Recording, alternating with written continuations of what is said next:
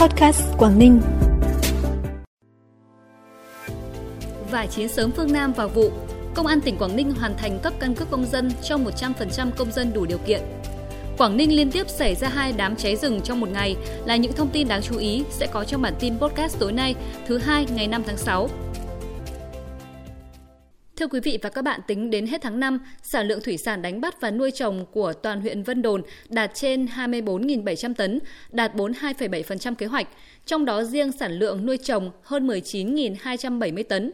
Cũng trong 5 tháng đầu năm, cùng với tập trung nuôi trồng và đánh bắt thủy hải sản, huyện Vân Đồn cũng tăng cường công tác quản lý và phát triển bền vững nuôi trồng thủy sản và quyết liệt trong công tác yêu cầu các hộ dân chuyển đổi phao xốp sang vật liệu nổi thân thiện với môi trường, đồng thời kiên quyết cắt bỏ, thu gom, xử lý phao xốp trên địa bàn. Đến thời điểm này, huyện Vân Đồn đã cắt bỏ, chuyển đổi đạt trên 96%.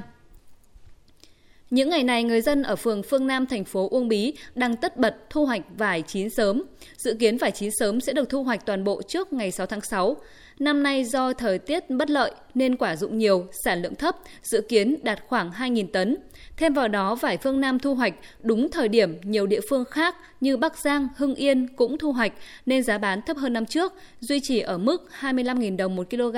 Tuy nhiên, chất lượng quả tốt hơn, vị ngọt đậm, quả to đều, ít sâu đục cuống nhặt rác thải nhựa, phao xốp bờ biển, trồng cây xanh, thả cá giống là những hoạt động thiết thực của chính quyền, các đoàn thể và người dân Quảng Ninh nhằm hưởng ứng Ngày Môi trường Thế giới mùng 5 tháng 6, tuần lễ biển và hải đảo Việt Nam từ ngày 1 đến ngày 8 tháng 6, Ngày Đại dương Thế giới mùng 8 tháng 6 tại các địa phương có bờ biển như Móng Cái, Hải Hà, Cô Tô, Hạ Long, Vân Đồn, Quảng Yên, chính quyền, các đoàn thể và người dân tích cực tham gia dọn dẹp phao xốp, rác thải nhựa, túi ni lông trôi giạt vào bờ. Ba Chẽ là huyện miền núi của tỉnh có nhiều cảnh quan thiên nhiên đẹp, rừng cây, thác nước. Bên cạnh việc trồng cây phủ xanh đất trống đầu núi chọc, bà con dân tộc thiểu số và các đoàn thể cùng tham gia xúc đất cát bị tràn xuống lòng đường để đảm bảo an toàn giao thông. Tại thành phố Uông Bí, các đoàn viên tham gia tiến hành bóc cỡ, xóa các quảng cáo trái phép, sau đó sơn lại các cột điện để khôi phục lại mỹ quan đô thị. Đoàn cơ sở công ty 790, công ty Cảng, Tổng công ty Đông Bắc và Công an thành phố Cẩm Phả vừa phối hợp tổ chức trao tặng 10 chiếc xe đạp tổng trị giá 14 triệu đồng cho 10 học sinh trường tiểu học Nguyễn Trãi, phường Mông Dương, thành phố Cẩm Phả vượt khó vươn lên trong học tập, qua đó giúp các em học sinh thuận tiện trong việc đến trường, thêm động lực trong năm học mới.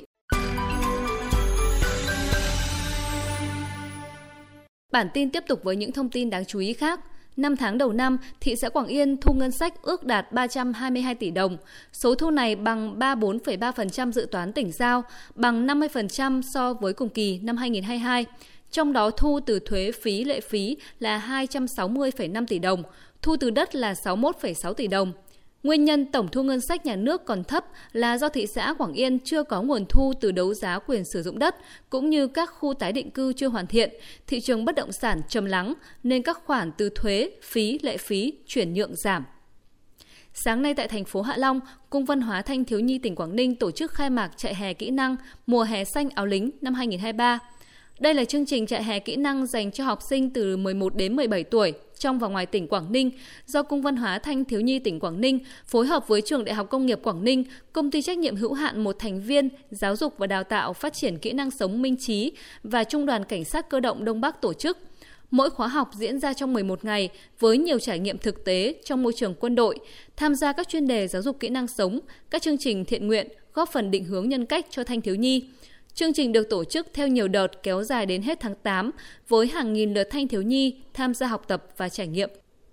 Tính đến ngày 29 tháng 5, Công an tỉnh Quảng Ninh đã hoàn thành thu nhận hồ sơ cấp căn cước công dân gắn chip cho 100% công dân đủ điều kiện trên địa bàn toàn tỉnh, với 13 trên 13 đơn vị công an cấp huyện và 177 trên 177 đơn vị công an cấp xã.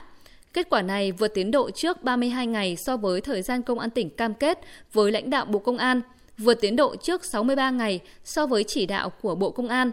Theo thống kê, tính đến ngày 31 tháng 5, toàn tỉnh đã tiến hành thu nhận 1 251.300 hồ sơ cấp căn cước công dân và đã cấp 1 067.235 thẻ căn cước công dân.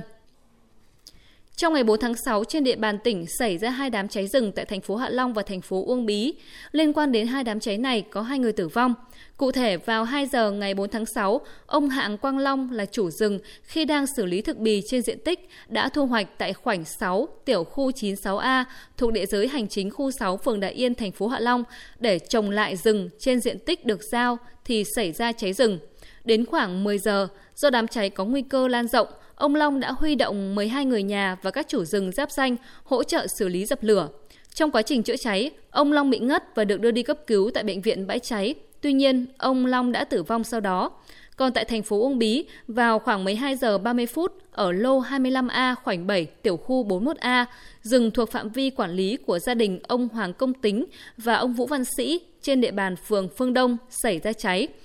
Ngay sau khi nhận được tin báo của người dân, Ủy ban nhân dân phường Phương Đông đã huy động lực lượng để dập lửa. Tuy nhiên, đến khoảng 13 giờ 30 phút, Ủy ban nhân dân phường ra soát phát hiện anh Hoàng Anh Tuấn, trú tại phường Hà Khẩu, thành phố Hạ Long, tử vong ở khu vực đồi đối diện đám cháy.